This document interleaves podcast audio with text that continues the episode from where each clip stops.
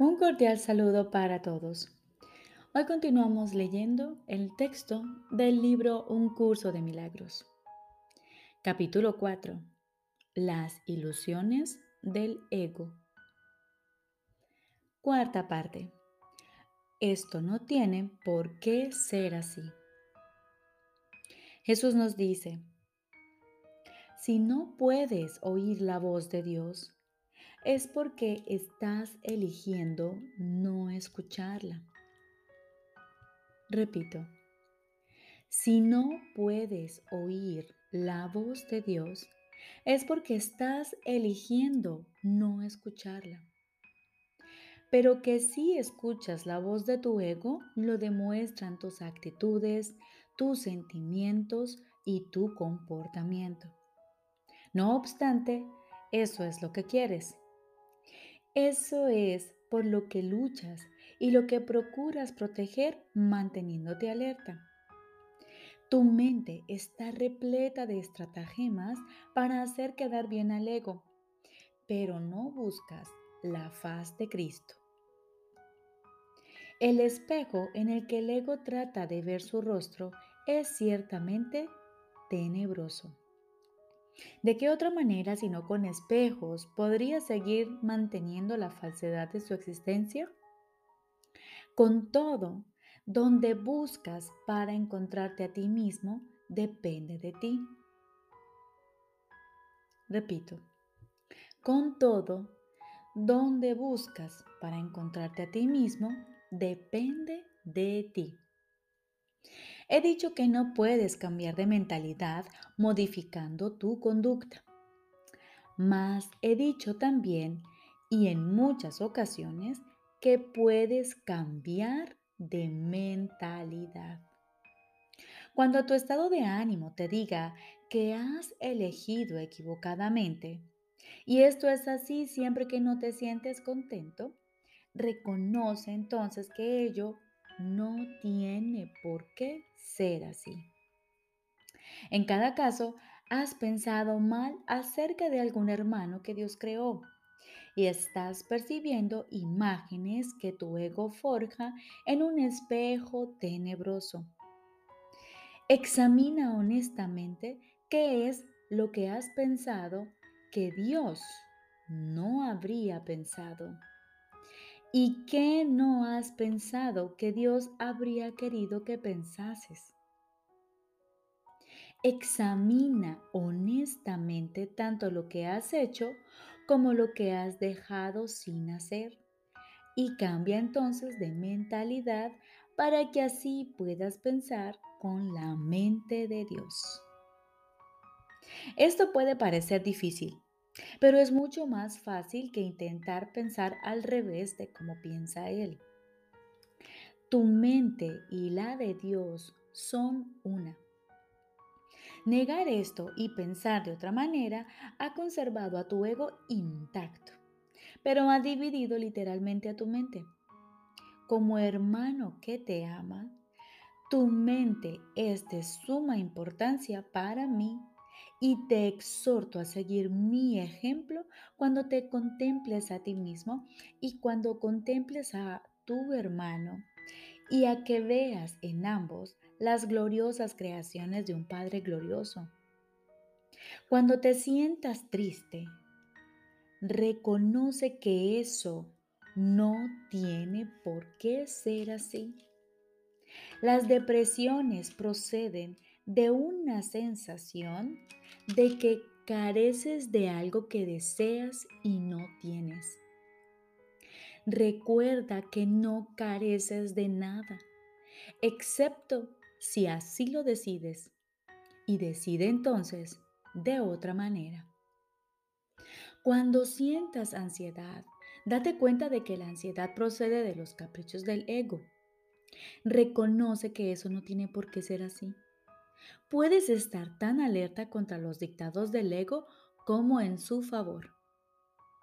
Cuando te sientas culpable, recuerda que el ego ciertamente ha violado las leyes de Dios, pero tú no. Los pecados, entre comillas, del ego, déjamelos a mí. Ese es el propósito de la expiación. Pero hasta que no cambies de parecer con respecto a aquellos a quienes tu ego ha herido, la expiación no podrá liberarte. Si te sigues sintiendo culpable, es porque tu ego sigue al mando, ya que solo el ego puede experimentar culpabilidad. Y eso no tiene por qué ser así. Vigila tu mente contra las tentaciones del ego y no te dejes engañar por él. No tiene nada que ofrecerte. Cuando hayas abandonado ese desánimo voluntario, verás cómo tu mente puede concentrarse, trascender toda fatiga y sanar. No obstante, no te mantienes lo suficientemente alerta contra las exigencias del ego como para poder liberarte de ellas. Eso no tiene por qué ser así. El hábito de colaborar con Dios y sus creaciones se adquiere fácilmente si te niegas diligentemente a dejar que tu mente divague. No se trata de un problema de falta de concentración, sino de la creencia de que nadie, incluido tú, es digno de un esfuerzo continuo. Ponte de mi parte sistemáticamente contra este engaño y no permitas que esa desafortunada creencia te retrase. Los descorazonados no pueden ayudarse a sí mismos ni me pueden ayudar a mí. Sin embargo, solo el ego puede sentirse descorazonado. ¿Te has detenido a pensar seriamente en las muchas oportunidades que has tenido de regocijarte y en cuántas has dejado pasar? El poder de un hijo de Dios es ilimitado, pero Él puede restringir la expresión de su poder tanto como quiera. Tu mente y la mía pueden unirse para desvanecer con su luz a tu ego, liberando la fuerza de Dios para que reverbere en todo lo que hagas o pienses. No te conformes con menos y niégate a aceptar como tu objetivo nada que no sea eso. Vigila tu mente con sumo cuidado contra cualquier creencia que se interponga en el logro de tu objetivo y recházala. Juzga por tus sentimientos cuán bien has hecho esto, pues ese es el único uso acertado del juicio. Los juicios, al igual que cualquier otra defensa, se pueden utilizar para atacar o para proteger, para herir o para sanar. Al ego se le debe llevar a juicio y allí declararlo inexistente. Sin tu lealtad, protección y amor, el ego no puede existir.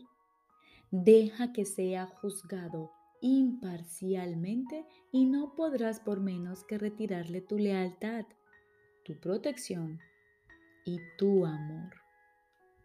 Eres un espejo de la verdad en el que Dios mismo brilla en perfecta luz.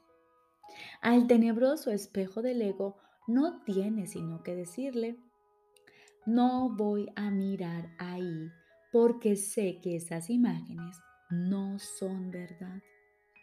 Deja entonces que el Santísimo brille sobre ti en paz, sabiendo que así y solo así es como debe ser. Tu mente resplandeció sobre ti en tu creación y le dio existencia a tu mente. Su mente resplandece todavía sobre ti y no puede sino resplandecer a través de ti.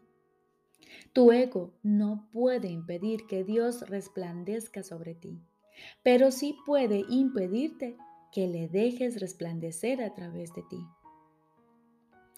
El primer advenimiento de Cristo no es más que otro nombre para la creación, pues Cristo es el Hijo de Dios. El segundo advenimiento de Cristo no significa otra cosa que el fin del dominio del ego y la curación de la mente.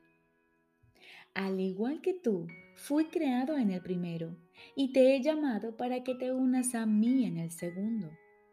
Estoy a cargo del segundo advenimiento y mi juicio, que se usa solamente como protección, no puede ser erróneo porque nunca ataca.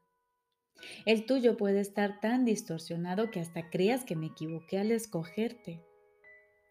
Te aseguro que eso es un error de tu ego. No lo confundas con humildad.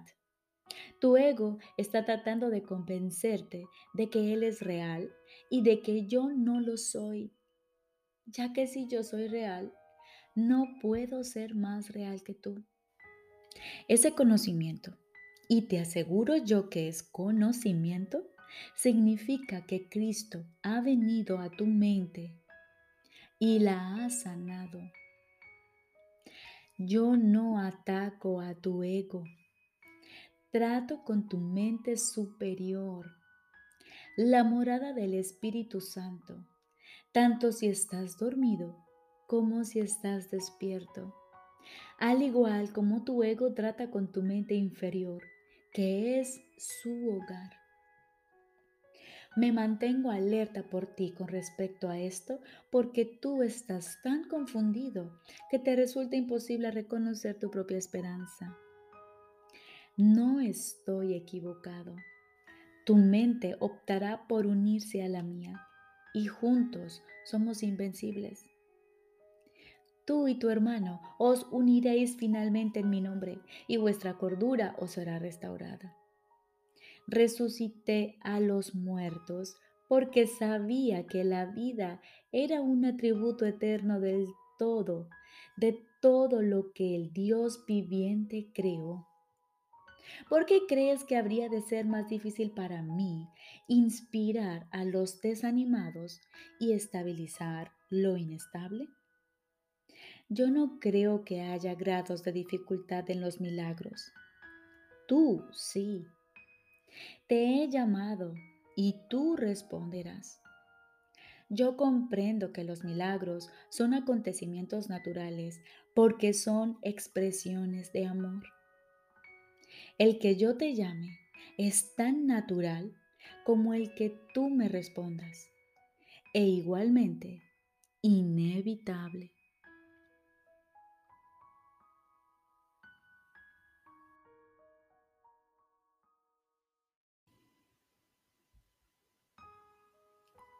Ahora continuamos con el libro de ejercicios. Lección número 28. Por encima de todo, quiero ver las cosas de otra manera. Por encima de todo, quiero ver las cosas de otra manera. Hoy le estamos dando una aplicación realmente concreta a la idea de ayer. La idea de ayer fue, por encima de todo, quiero ver. En estas sesiones de práctica vas a hacer una serie de compromisos definitivos. El que los cumplas o no en el futuro no es algo que nos concierne ahora. Si al menos estás dispuesto a hacerlos ahora, habrás dado el primer paso en el proceso de cumplirlos. Y todavía estamos en el principio. Tal vez te preguntes por qué es importante decir, por ejemplo, por encima de todo, quiero ver esta mesa de otra manera. De por sí, eso no es importante. Sin embargo, ¿qué existe de por sí? ¿Y qué significa de por sí? ves a tu alrededor una legión de objetos separados, lo cual significa que en realidad no ves nada. O ves o no ves. Cuando hayas visto una sola cosa de otra manera, verás todas las demás cosas de otra manera también. La luz que veas en cualquiera de ellas será la misma luz que verás en todas ellas.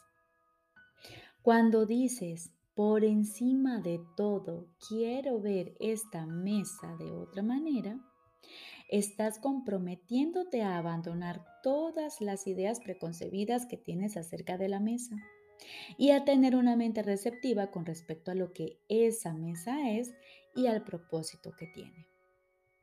No la estás definiendo en función del pasado, estás preguntando qué es en vez de decírselo.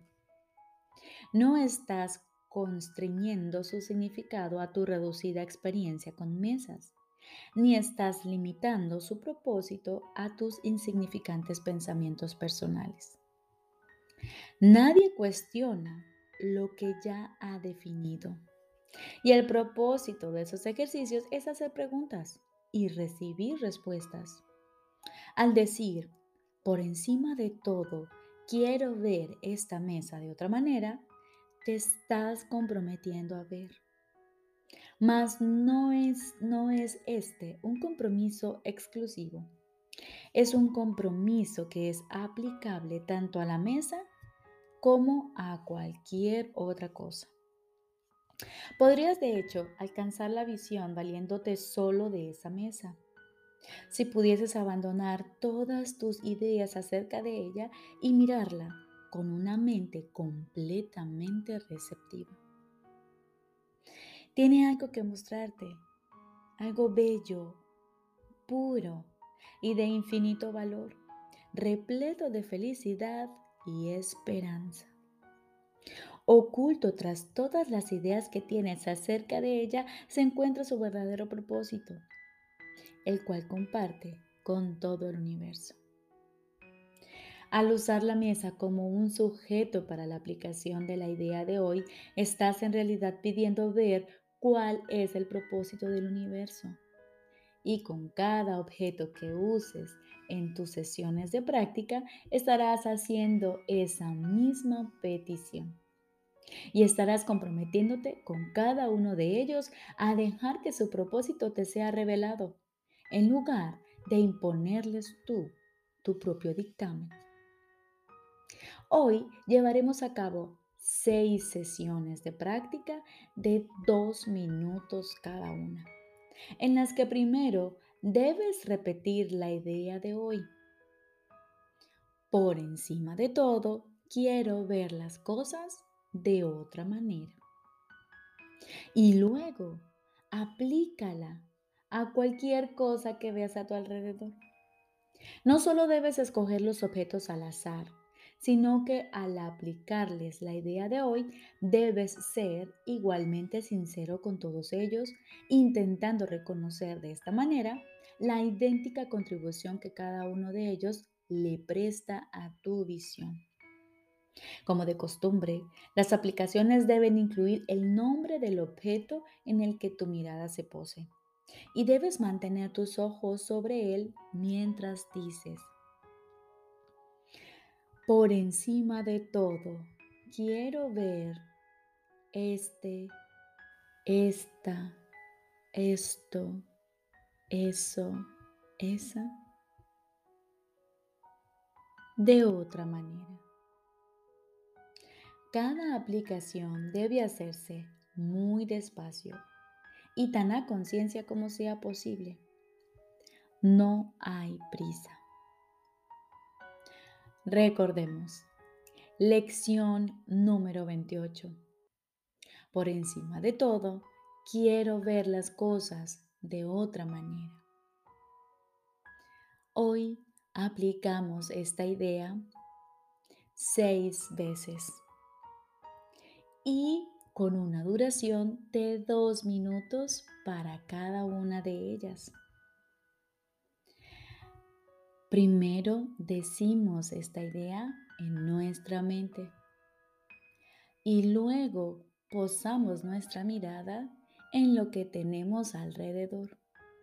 Y a cada cosa que tenemos le aplicamos esta idea de forma precisa y específica. Por encima de todo, quiero ver esto de otra manera. Por encima de todo, quiero ver eso de otra manera. Te deseo un feliz y maravilloso día.